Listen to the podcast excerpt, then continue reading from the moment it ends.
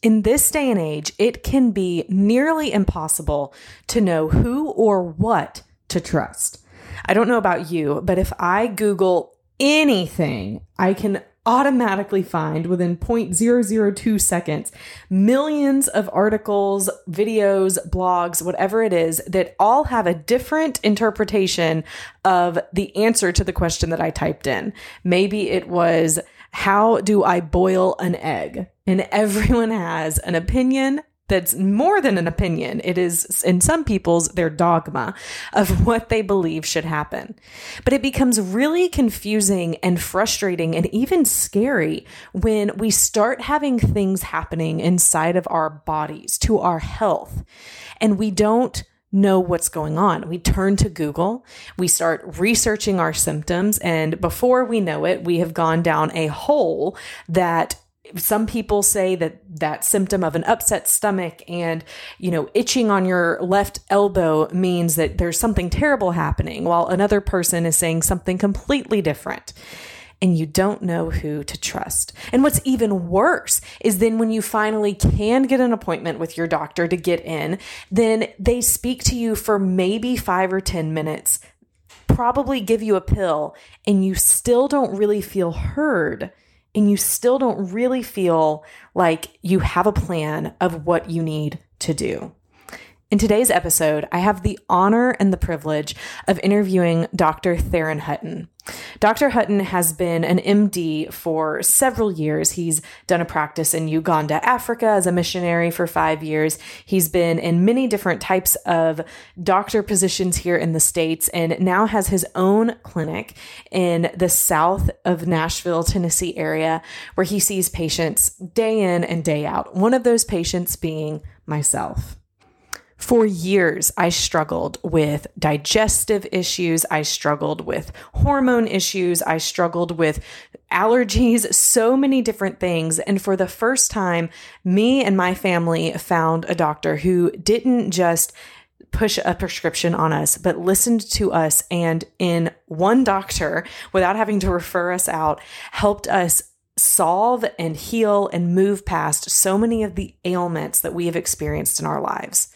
Now, clearly, he can't do that for all of you over a podcast, but I wanted to invite him on because the way that he views nutrition and health comes from one of the most logical and well researched point of views of any doctor that I have encountered. And I wanted him to also dispel some myths that he sees clients commonly believe about their health that aren't actually healthy. But he's also going to be talking about how you can find a good practitioner to help you move forward in your health because when we're working on our pies, becoming the most attractive that we can be, and we're wanting to feel the best that we can physically, we need someone on our team who is rooting for us and is going to help us get there. I have found that in Dr. Hutton, and I'm hoping that he can help all of you ask the questions to find that for wherever you live as well. Here's my interview with Dr. Theron Hutton.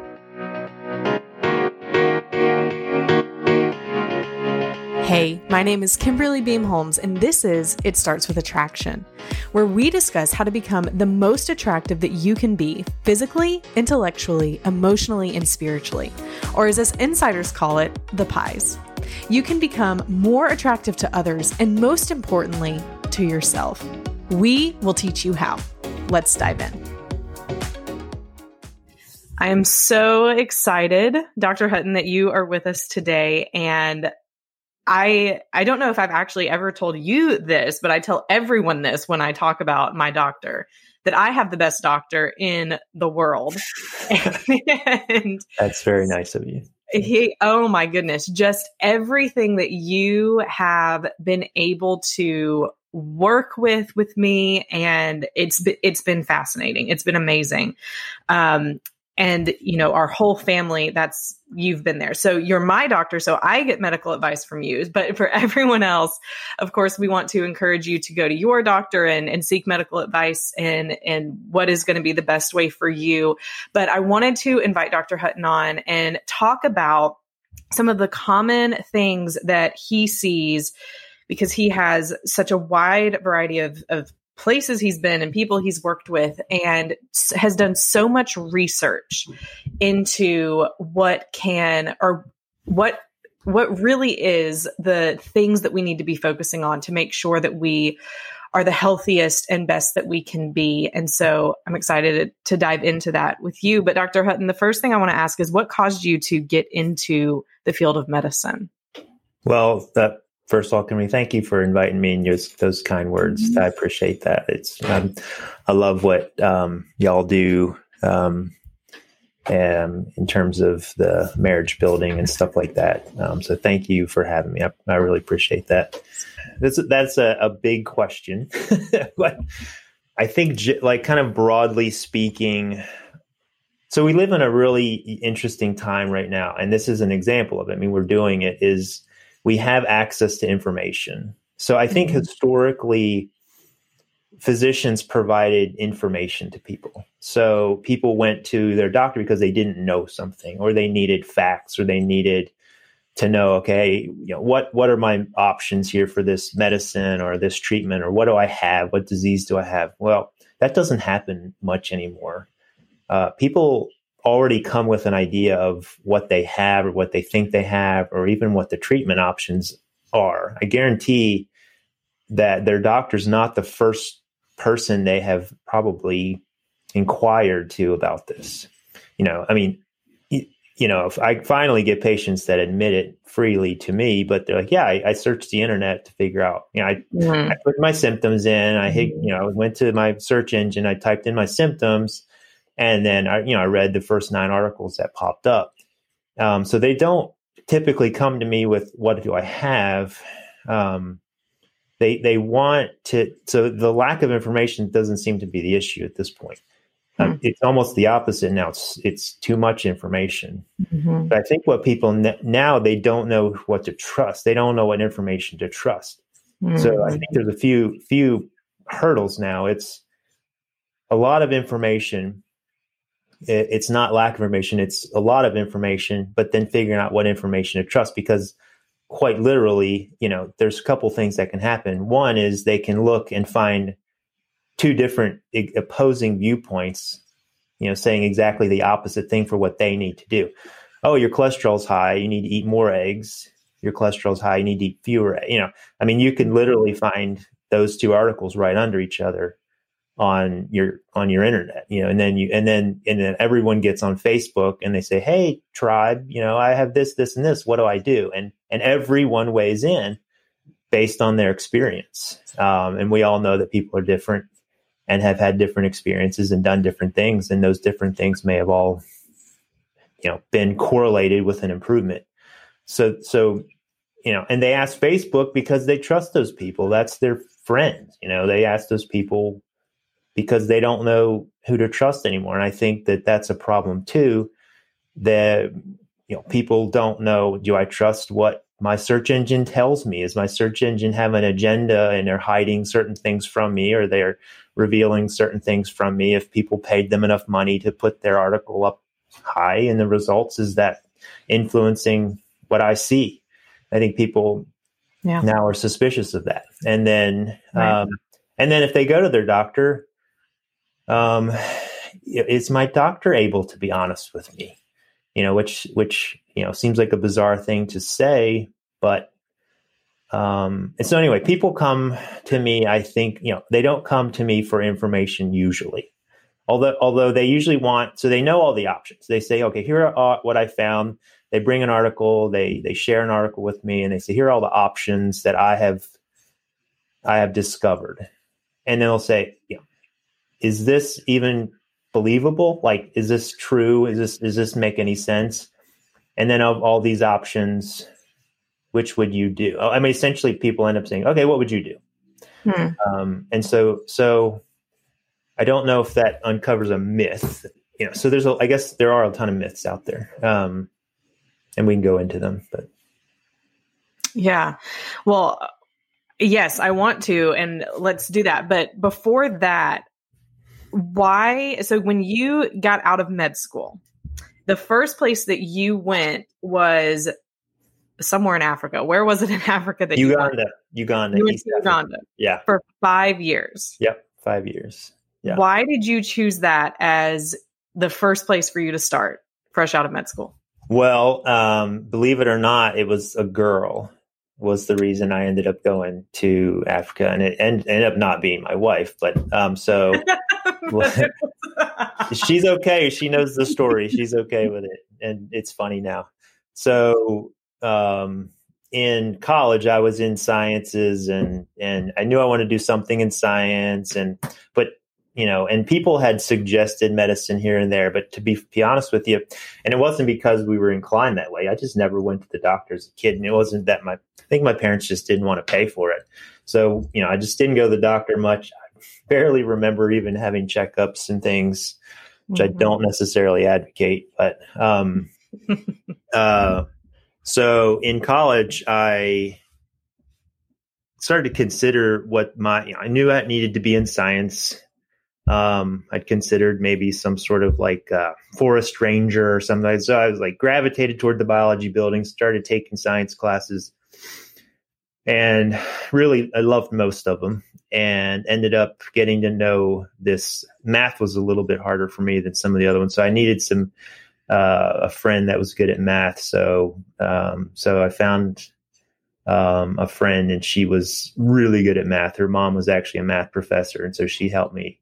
And then, you know, as we got to know each other, she was saying, "Well, why? What are you going to do with the science?" You know, she was pre med and she wanted to um, be a physician, and her dad had actually gone back to school late in life because he actually wanted to. He had been to Africa and saw the need, so that's what he started um, doing late in life. And she was following in his footsteps, and she was like, "What are you even going to do with all the science?"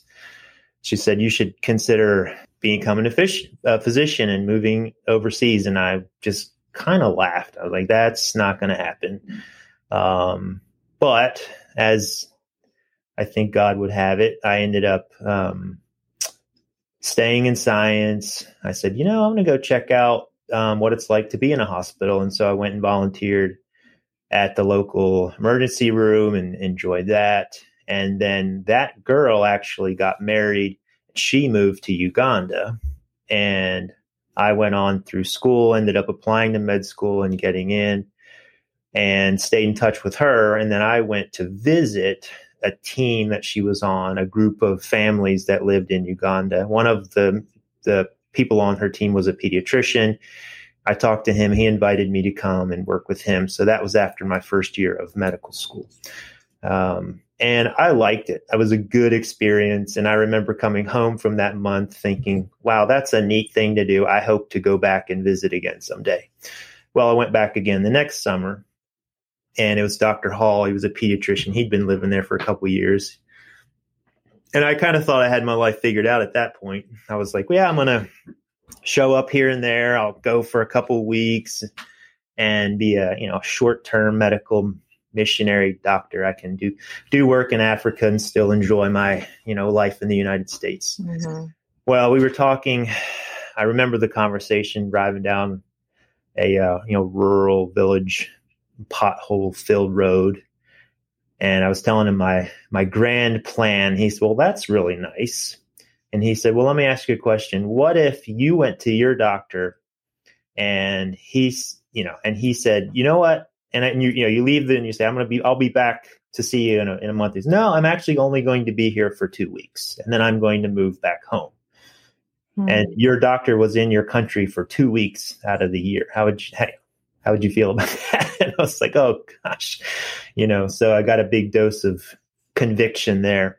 Hmm. Uh, and then moved back and just did some soul searching. I was like, you know what, you know, I don't have a lot tying me right now. I'm young. I wasn't married at the time. So I said, well, I'm going to start planning on moving to Africa when I'm done.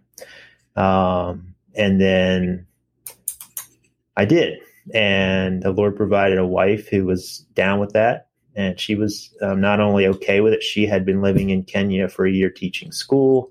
Wow. Um, and so and that was actually and it was actually about five years later that we ended up moving so um, so it was a plan that was hatched long before it happened and mm-hmm. uh, it certainly came about in a way that i wouldn't have predicted in fact i was mm-hmm. resistant to it Um, but um, yeah, we ended up moving uh, after we grad after I so I graduated in 2003 from medical school, and then did two years of surgery residency, two years of family medicine residency, and then uh, moved over to Uganda in 2008. Did you have kids at that point? We had three three young kids. They were um, three, about three, 18 months, and we had a two month old baby boy. And we moved over there and um, had two more while we were there. So, wow. So, when you were in Uganda, you saw people, you were there for five years, you come back here, and was there what were there differences in the things that you would see and in the way that people reacted to medical care in Uganda versus here? Big differences, yeah. Um, well, obviously, I mean, it's not a secret that the the the well, and, and I'm careful how I say this because Africa is not a resource poor place. I think we tend to think of of uh, developing or third world or, or you know whatever the kindest way to, to say that is now um, mm-hmm. countries as resource poor and they're resource rich countries they have tons of resources i mean natural resources are just abundant. I mean they have minerals and gold and timber and water and people and soil rich soil and uh, it's not a resource poor country. It's just their resources are allocated differently than we do. Um, and and there's it's it's the people who need need the resources aren't getting them sometimes, uh, but they're there. Um, so you know, so certainly uh, the reality was you'd be a lot of places, and it was difficult to get the kind of medical treatment that I was accustomed to or trained to use. You know, medicines and equipment and things like that. So I'd be out in village and uh, there'd be you know someone that was sick and you know it wasn't let's go to the pharmacy up the road or the clinic or the ER. That at that made a major impact on just I think the way I ended up thinking about medicine. Mm-hmm. Period. Um, so I came back here, and of course I had all those things, you know, um, right. including insurance and resources that were heavily allocated towards medicine. But um, I mean, I still have folks here that have fewer resources um, to spend on medicine. There are those people out there. So mm-hmm. I think it uh, it caused me to think carefully about the choices that I was recommending and making as a mm-hmm. physician you know so so effective treatments everyone wants safe treatments everyone wants um, but cheap treatments i don't think we consider a lot of the times in the united states and i don't think people need cheap treatments but i think that certainly um, can you know thinking about things from a perspective of can we solve this in a simple um, way that you know that is not so resource heavy for people? Um, so if we if we can think about things carefully. So if someone comes into the office you know instead of ordering a battery of tests and imaging and cts and, and tests that i don't care how much they cost um, you know then is there a way to do this more carefully and thoughtfully mm-hmm. um, so that um, you know, so we come at it with the perspective that we don't have unlimited resources for, for these things. So that's been a huge mm-hmm. uh, shift, I think, in the way I was trained and then how, you know, um, what changed for me as I was overseas. Um,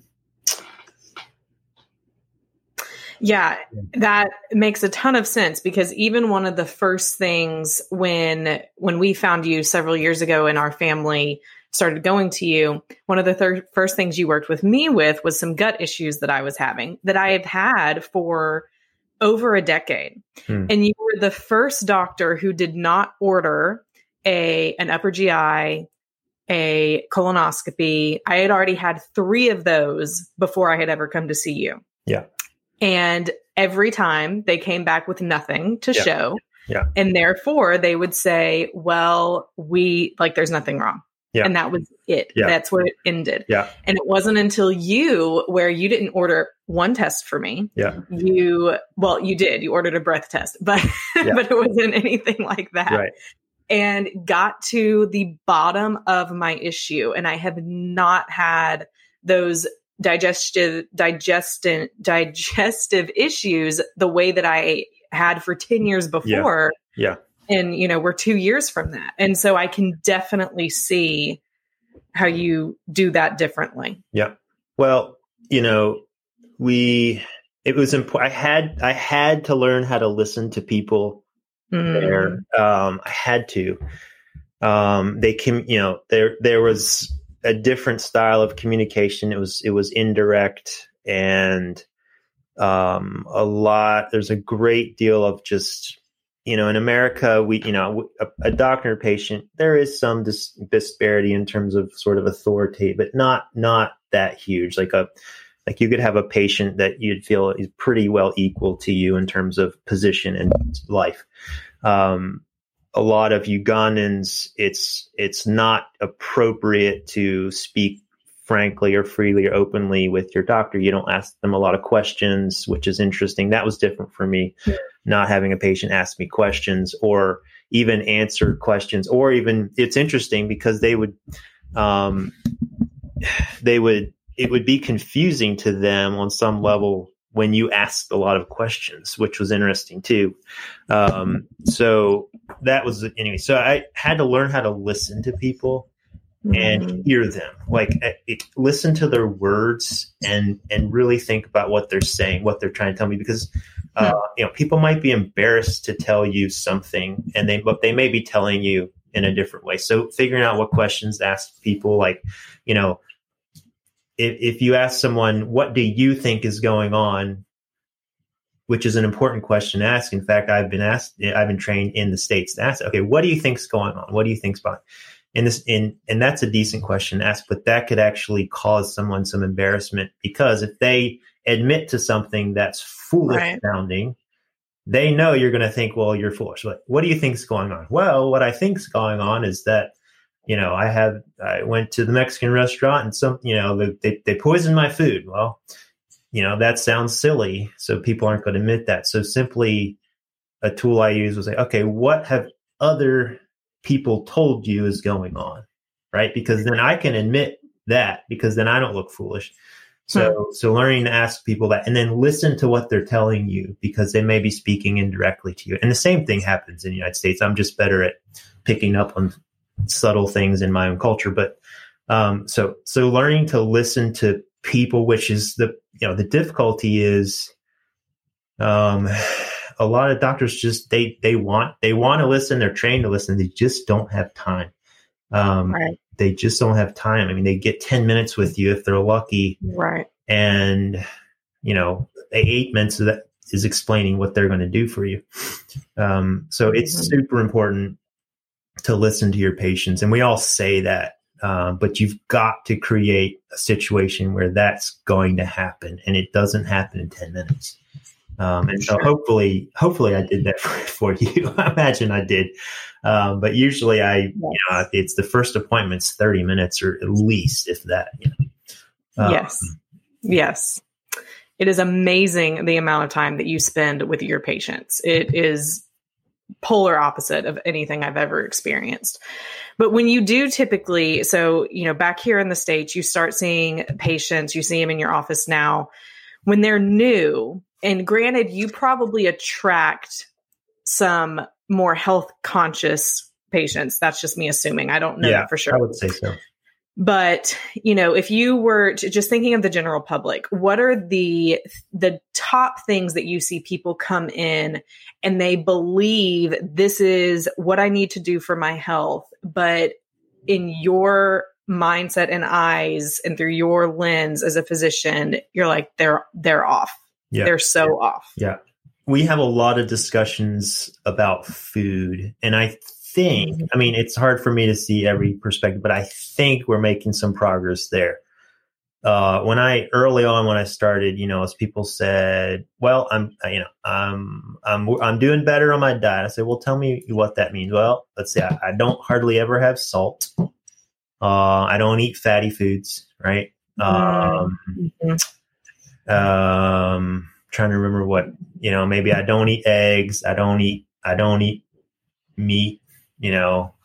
Um, so I'm that, counting my macros. Counting That's my macros. I... Yeah.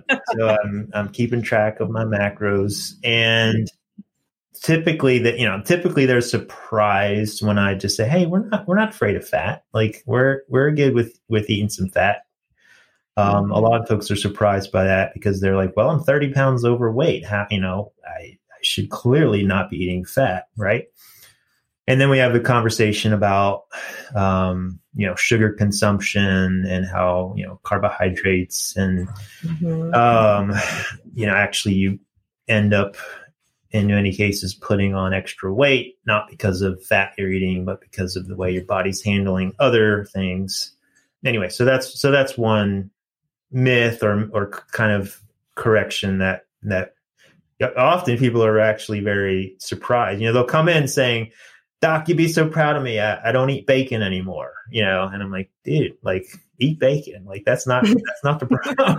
like, like, what? I can eat bacon, you know. And so they'll text me a picture of like them, you know, shopping and buying bacon or something. Um, so that's one that's kind of fun to play with is the foods. Uh, I just think people have, and there's really good there's really good books and people out there talking about that. You know, for a while it was like salt was the problem for everybody, and then it was sugar, uh, then it was fat was the problem for everybody. And I think more people are aware of the problems that sugar creating with health now. So that's kind of one of my big, big kicks, and I do try to hammer that drum uh, as much as I much as I can on people.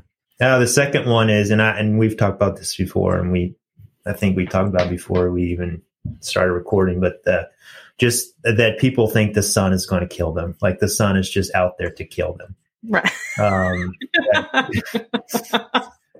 um, right.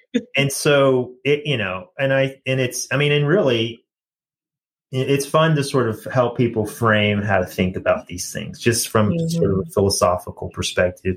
You know, you know, are the people who are telling you these things also trying to sell you something, right? So of course the, the sun is going to kill your eyes. You have to wear sunglasses. In fact, I have a $199 pair of sunglasses that I can sell you. And then you need a different transition one for this and you need, you know, and you need prescription ones. And so now I can, you know, I can sell everyone in the world a pair, you know, three pair of sunglasses. Uh, and of course you need you know, you need sunscreen. And of course you need all of these things and you have to go to the dermatologist because, you know, yeah. So, so in the way I ask people to think about this is, is ha- what have people been doing from the beginning? Has the sun been killing people from the beginning? No, people have been outside most of the day, most of their lives, farming and being outdoors, except maybe to sleep from the beginning. Mm-hmm. And they're alive, st- like we're still here. And, um, and then, you know, so it's just probably, as you can tell, kind of the way I'm bent anyway, is just to, um, you know, ask yourself what's, including me, what's this person trying to sell me right now?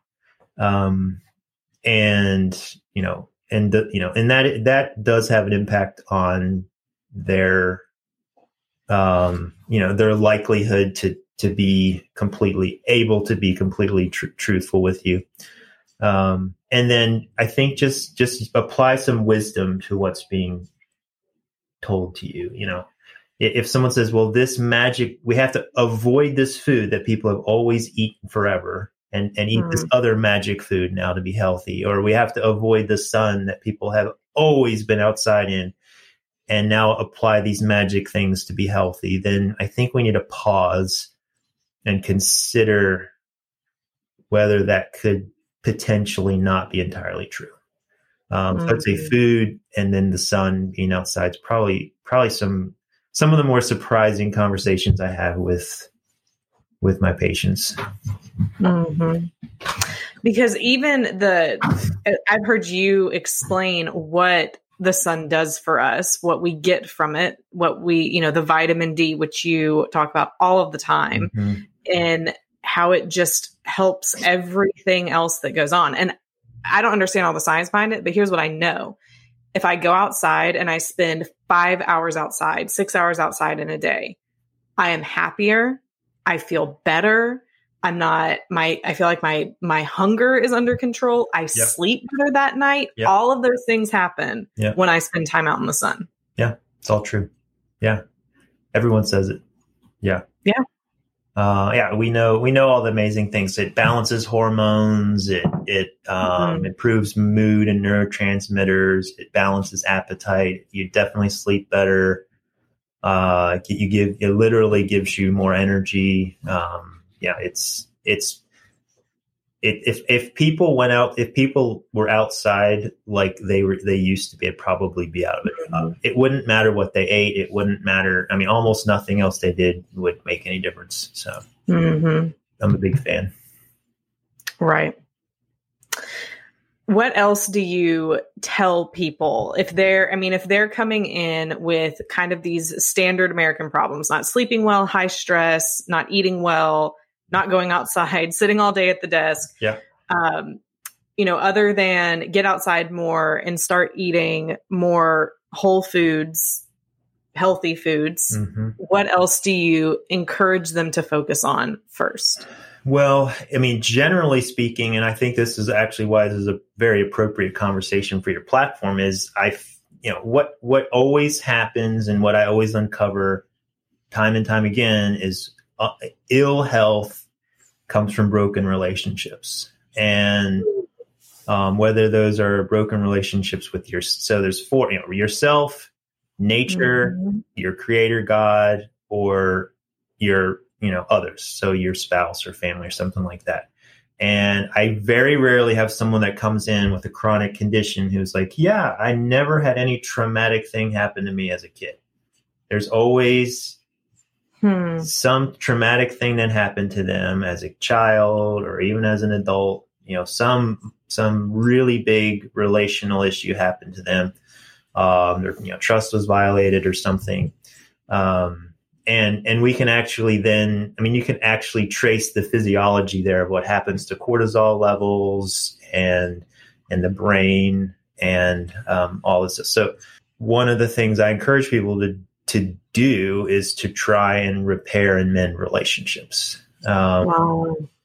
You know, and that's all for those categories. You know, you know, if you have a low mm-hmm. self worth, if you are anxious, if you are stressed, if um, you know your you know finances are in shambles, your relationship with your spouse is is you know is a mess.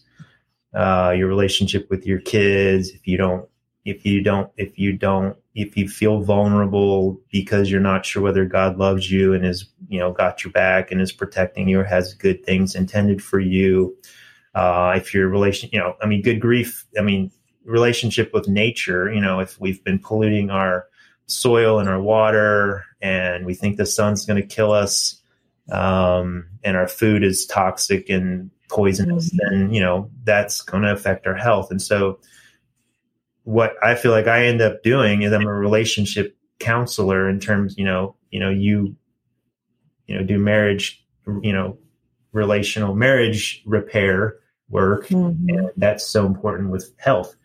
And so if, you know, if they can start fixing or figuring out where those problems are and start repairing those and they end up seeing their health. I mean, I have people that come to me and say, I feel so much better now. Well, what happened? Well, I'm getting along with my spouse now. Okay, you know, and and like, well, yeah, now your cortisol levels better, you're sleeping better. We know when we sleep, we detoxify, our brain heals. Melatonin is an antioxidant. All these good things happen when relationships get fixed. So, um, you know, and that I mean, and the interesting is thing is, I don't have a whole lot to do with that. You know, that's not me mm-hmm. giving them something to take. And I think that's another myth is that the doctor's going to have the answer to your problem. Uh, I mean, he might have the answer, but he may not have the solution in his hand. Um, and I think that we we love to perpetuate that idea that the solution lies with me because then I can make money off the solution. Um, if I if the if the solution is a prescription and I and then you have to come back every three months, then I get your copay and I can bill you for the visit.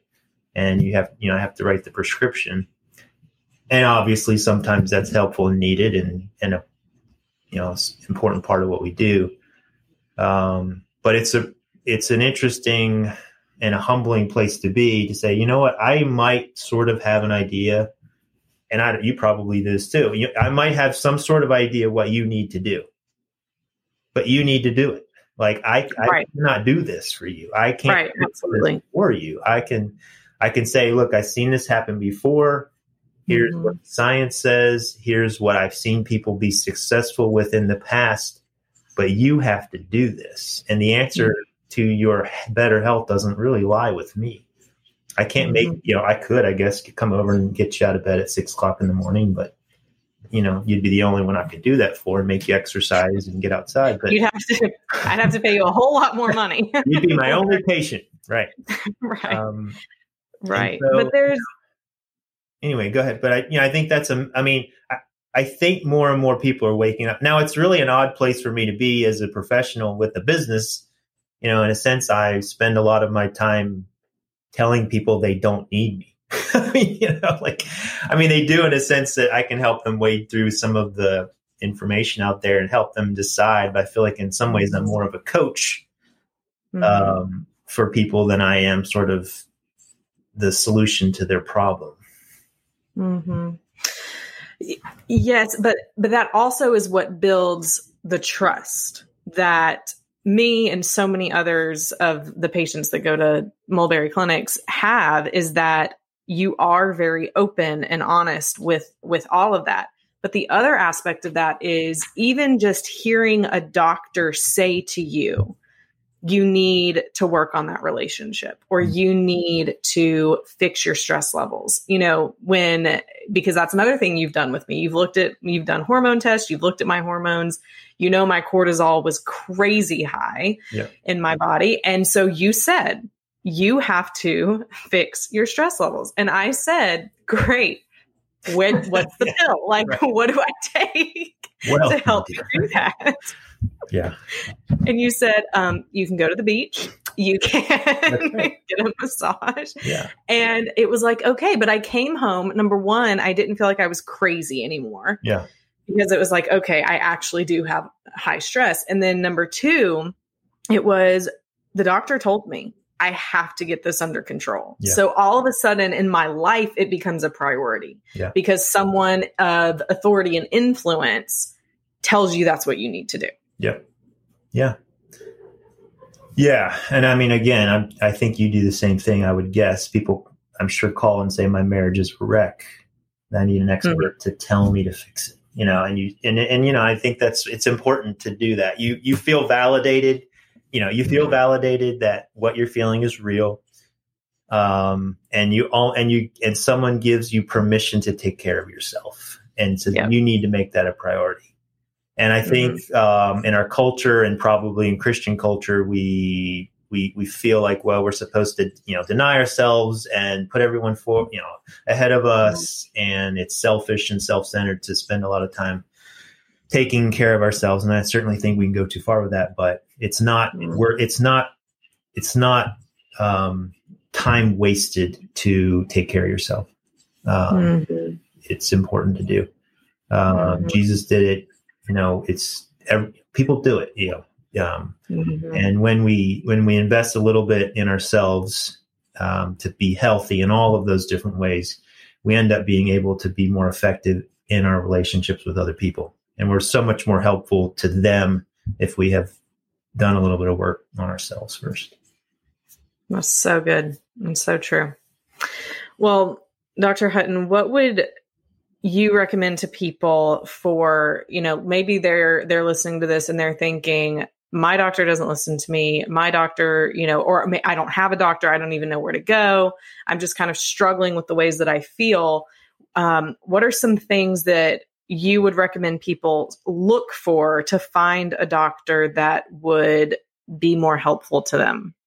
Yeah that's a great question um, you know, I don't, it, I, I don't think if one, I don't think it has to be an MD necessarily. Um, it, there are a lot of folks out there that are well trained and equipped to guide you. Um, And honestly, a lot of them probably have more time to do that. There's a lot mm-hmm. of amazing, just like health coaches um, out there who can who can do that for us. Um, so I think for so what I would look for is humility. Um, so the humility is a tough one, but I think it's important. So you want someone who who kind of knows what they know and knows what they don't know. Um, everyone's biased, and we need to recognize that. And I, I readily admit that, and I just hope that I can sort of see my biases and account for them. Um, and I've had folks, and I, you know, I've not always been this way, but I've had folks, you know, they'll see me one visit, they'll come back six months later and I'll tell them something completely different than I said the last time. And sometimes they remember and say, well, wait a minute, last time you told me this. I say, I know, I know. um, and they're like, but you know, like we usually talk about it and sometimes they're irritated. And I say, well, you know, I'm sorry, but I'm probably going to think something differently than in the next six months that you come. And, and, you know, and so I'm learning, I'm continuing to do research and gain experience and share that with people. Um, so it's, it's concerning to me when I hear someone tell me, or I hear a physician or someone in a position of medical authorities, you know, say, no, this is the answer. Um, it's not, you know, it's it's it's rare that we're you know it's rare that we're that sure about anything. Um, I mean, we don't even know how like antibiotics work most. I mean, there are things that we use all the time, and we have no idea exactly what they do. Um, we just feel comfortable with them because we use them a lot. Um, so humility is important. Now that also needs to be balanced with, I think, a sense of authority too. Like, so you want someone's humble, but you don't want someone who you go and ask them and like, well, I don't know. I don't know what to do. You could do this, this, and this, but it may or may not work. I mean, so people need guidance also. And so mm-hmm.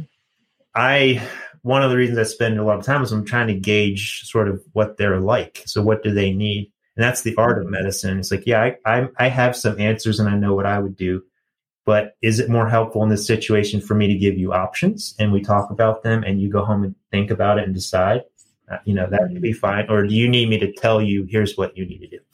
Um, so I think it's the humility and the understanding of your limitations of what you know and what you believe and your biases balanced with the need for your patient to have an answer or have some sort of a definitive game plan um, as mm-hmm. they move forward and not feel like, well, you're just you have you know you know you don't know what you're doing and you're just kind of guessing and and you're not really sure about anything. And so that's really a difficult sort of line to walk. Um, and i think I've, i have found physicians who do that really well. Um, you feel the humility but you also know that they are certain of some things and they have an opinion uh, right. Again, the opinion might be different in a year, and ho- yeah, hopefully it is. If that's a good sign to me, if you if you go to someone and say, you know what, I told you this last time, I've changed.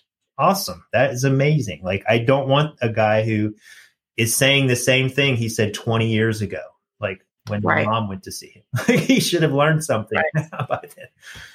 So that's one thing. I mean, another thing that's probably more like a pie in the sky dream of mine is just you know, you want someone who's not who's not beholden to anybody but maybe like you and God because if if I'm not answering to you who am I answering to and I I don't mm-hmm. want someone who's making decisions based on who's going to pay them um, mm-hmm. or if they're going to get in trouble for saying something or not you know if they have a narrative or an agenda they've got to be pushing that's frightening to me. So we've set up things in our practice to minimize that. Of course it's not gone completely because i mean uh, it's you know on some level every physician is got to try keep their patient happy i mean should be trying to keep their patient happy you know, when I'm about to tell somebody something they don't like, I do pause and I say, well, you know, this might mean I lose a patient. you know? right. But I hope they come back and they reflect. And I think this is another thing too. Like if your physician is telling you things he knows you don't want to hear, that's probably a good doctor. Like that's probably mm-hmm. a good mm. doctor because he has no real reason to do that Um, he's not make. I mean, he's not making you happy. He knows you might not come back. He knows you might get on the internet and give him a bad review. But if he says, hmm. "Look, you have to lose some weight here," or or you know what you're doing is not good or here's what you you know if he says that to you now don't be a jerk about it but you know if he says very if he says difficult things to you thank mm-hmm. him you know like um he right. has no reason to do that i mean especially the way my practice of it i don't take insurance it's just cash and you can i mean people don't have to come to me they can go down the road and you know their insurance mm-hmm. company's not telling them to come here and so um, you know, I try to tell my patients hard things, even if I know they're going to be mad. So, mm-hmm. Mm-hmm. I, the only thing I would add to that, just as a patient, is that uh, even with what's going on right now, depending on when people are listening to this, you know, we're smack in the middle of this COVID 19 and everything happening. Yep. And one thing that Rob, my husband, and I have said to each other multiple times during these past couple of weeks is we have so much peace knowing that Dr. Hutton would fight for us. Like he knows our kids, he knows us, like he is our family doctor. And if one of us got it or whatever, we know he would do whatever it took to make sure that we got the care that we needed. And that is you I think you have to have that kind of trust in your doctor. Yeah. Otherwise, why do you go to them? Yeah. Yeah, it it uh, well I, that's very I appreciate that. It's, true. Uh, I, that's very kind of you to say though. Um uh, I mean, I don't, I mean, I, you know, we can talk about it whenever you want, but you know, the way I've set this up is it's been, it's been super hard. Like it's hard to do this kind of medicine. I, you know, mm-hmm. um, where I've, you know, had to just, you know, solely base my practice on reputation and taking excellent care of my patients, knowing that they're based, you know, they're, they're a patient of mine because they want to, and that, that they're paying me directly their hard earned money especially when right now it's a little bit harder to come by maybe um, month to month mm. to be a patient of mine. And I don't take that lightly. Um, but, um, you know, I, it seemed like the only best way for me to do what I felt convicted that I had to do. Um, mm-hmm. um, so that I could go to bat for my patients directly and, you know, defend them. Um, you know, be on the phone with pharmacists or test, you know, other companies or agencies. Um, you know, defend, yeah, mm-hmm. defending them, going to bat for them, and doing doing the the best thing for them. And uh, I, obviously, that's that's a huge thing to have. Hmm. It really is. It really is. Well, Dr. Hutton, I could talk to you about 1800 different things because you are a wealth of information in so well, I have many an things. opinion on just about everything. So I don't know. You, which is good. It makes for great conversation. Yeah. And probably why most of my appointments with you are 30 minutes to an hour because yeah. we are talking about the things that are going on and it's yeah. getting stuff done. Um, but thank you so much for just sharing everything you have so far. And is there any way, you know, I don't even think you're taking new patients now, but even if you were, so many people listening to this don't live in the in the Nashville area. Yeah. But is there any way that are these people can follow you, know more about you, what you're doing, or anything anything yeah. like that? Um, I've been encouraged to sort of have a more uh, significant presence on social media. I if you came to my house, you'd kind of laugh probably. I, I'm not, I think, I mean, I have internet, but it's like, like a phone line plugged into my house or something. It, I, am actually, I have to come up to my office to use internet. Um, and I, yes, because talk about unpopular opinions and things you tell your yeah. clients. Well, a couple of yeah. days ago, it was stop using Wi-Fi. Yeah, That's what you. Another weird. Yeah, we'll get it. Maybe we'll get into that down the road. You know, I mean, so I, we're you know, I, I do think, you know, we know that electricity has effects on the human body. And so, mm-hmm. um, so yeah, I um, so it's it's it's a funny place to be. Uh, I certainly enjoy the benefits of technology. Case in point, um, but also realize that it can probably impact our physiology in ways we don't understand, and certainly impacts our social life. You know, I find myself now. I have a Twitter account, and I'm on Facebook, and it's funny because before this, so we're in this Corona pandemic now. Before it, I was like, you know what? I'm gonna start pulling back from from these social media things even more.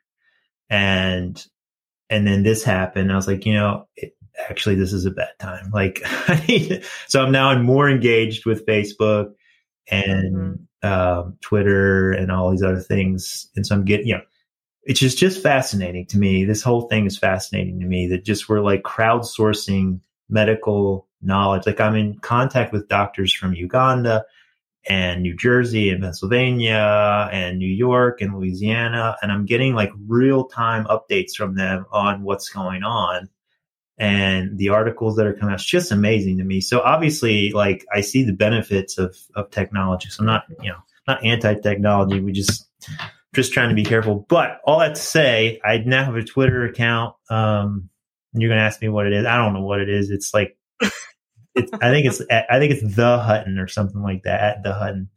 Um, and then I'm on Facebook, and then I've got a clinic, Mulberry Clinics. So we've got a website, mulberryclinics.com.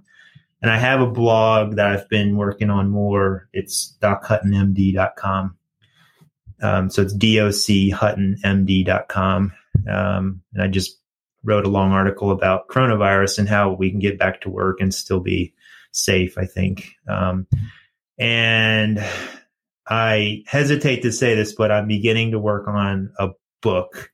Um, so don't go look for it yet. That's like literally just hatched. I just talked to my my co-author two days ago. So we'll uh, that's great. keep you updated when that's coming out. But yeah, I think it's going to oh, be yeah. a super important book that um, is addressing something that's not not been talked about, um, just about health and faith and things like that. So we'll see what happens there. I'm busy, oh, but but I've felt the need to do this for a while. So I can't wait for that. That's going to be awesome. And I hope to have you back because there's so many things that I think you could give amazing, just amazing insight to our audience about. But thank you for your time today. You have eight kids and a wife and so much going on but i just so appreciate you even taking the time to do this. You're welcome kimberly. I really appreciate what y'all do there. Um, it's amazing. It's it's uh, super valuable just in terms of health and families and our country and everything. So thank you. And thank you for the kind words and for having me on So, here are the key takeaways for you to take from this episode on how this matters and how you can work on your pies with the information that you have learned today. Number one is find a practitioner that you trust. As you heard in our interview, one of the major things that Dr. Hutton did for me was he listened to me and he gave me the permission to focus on myself. I knew that my stress levels were through the roof, but it wasn't until he actually made me do this test. He showed me on a piece of paper what that looked like and told me I had to fix it that I finally took it seriously and started making major changes in my life in order to decrease my stress levels, which then had a positive impact on all of the rest of my hormones from there. Find someone who's on your team. You need not just friends, not just strong family members and friendships, but you need healthcare providers, coaches, other people who are on your team that have insight and expertise in areas that you don't because you didn't go to med school. You didn't go to whatever advanced schooling they had, and you don't need to. All you need is that relationship. So find a practitioner that you trust. The second key takeaway is don't be scared of your food. Whether you eat salt or eating too much fat, there's so many different types of diets and thoughts out there about it. And Dr. Hutton, we didn't go into it as much in this episode, but I can't tell you how many times I've been in his office ailing about how I was upset about how I felt, or I felt like I was gaining weight, or I just didn't feel good in my body because of what I was eating. And I was trying to track macros and count calories and do all of these things. And he has looked me in the eye multiple times and said, All you need to do is be sure you're eating green, local, healthy vegetables that are in season at the time, some healthy meats, and eat some fats and you're good. Don't worry about the macros. Don't worry about the rest of it. Eat some bacon. and Don't go overboard, but don't be scared of your food either. And that leads to the third point, which is the sun is not out to kill you. Guys, it's been a game changer for me to start spending more time out in the sun on a day to day basis. I'm not kidding. I sleep better. I think better. It controls my hunger my mood is 100% better when I spend some time out in the sun and not just in my house all the time. You're also less likely to get sick. There's so many great things that happen. The sun has been given to us for a reason, and there's a reason that the majority of the earth spends so much time out in the sun. I hope that these things you begin to practice and implement. And more than anything, I hope that you find encouragement. I hope that you find hope. And I hope that you are energized and motivated to maybe start thinking about things a little different. Maybe question some things. What are the possible agendas or biases that different people or articles you read or search results that you find on Google? What are the what are the thoughts behind those things? Take more control and ownership of your health, but not so much that you decide you are the expert and at the cost of whatever an actual professional might say. Try and find balance in these areas. And I believe it's going to help you tremendously on your journey with your pies. Friends, I hope you enjoyed today's podcast. Remember to go and subscribe to this podcast and leave an honest review. I love to hear from you guys. So be sure to go and do that. And it will also help more people find the podcast as well.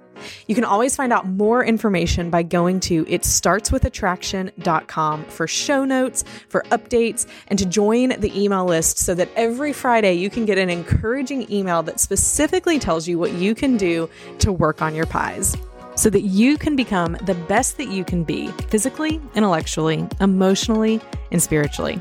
Until next week, keep working on your pies and stay strong.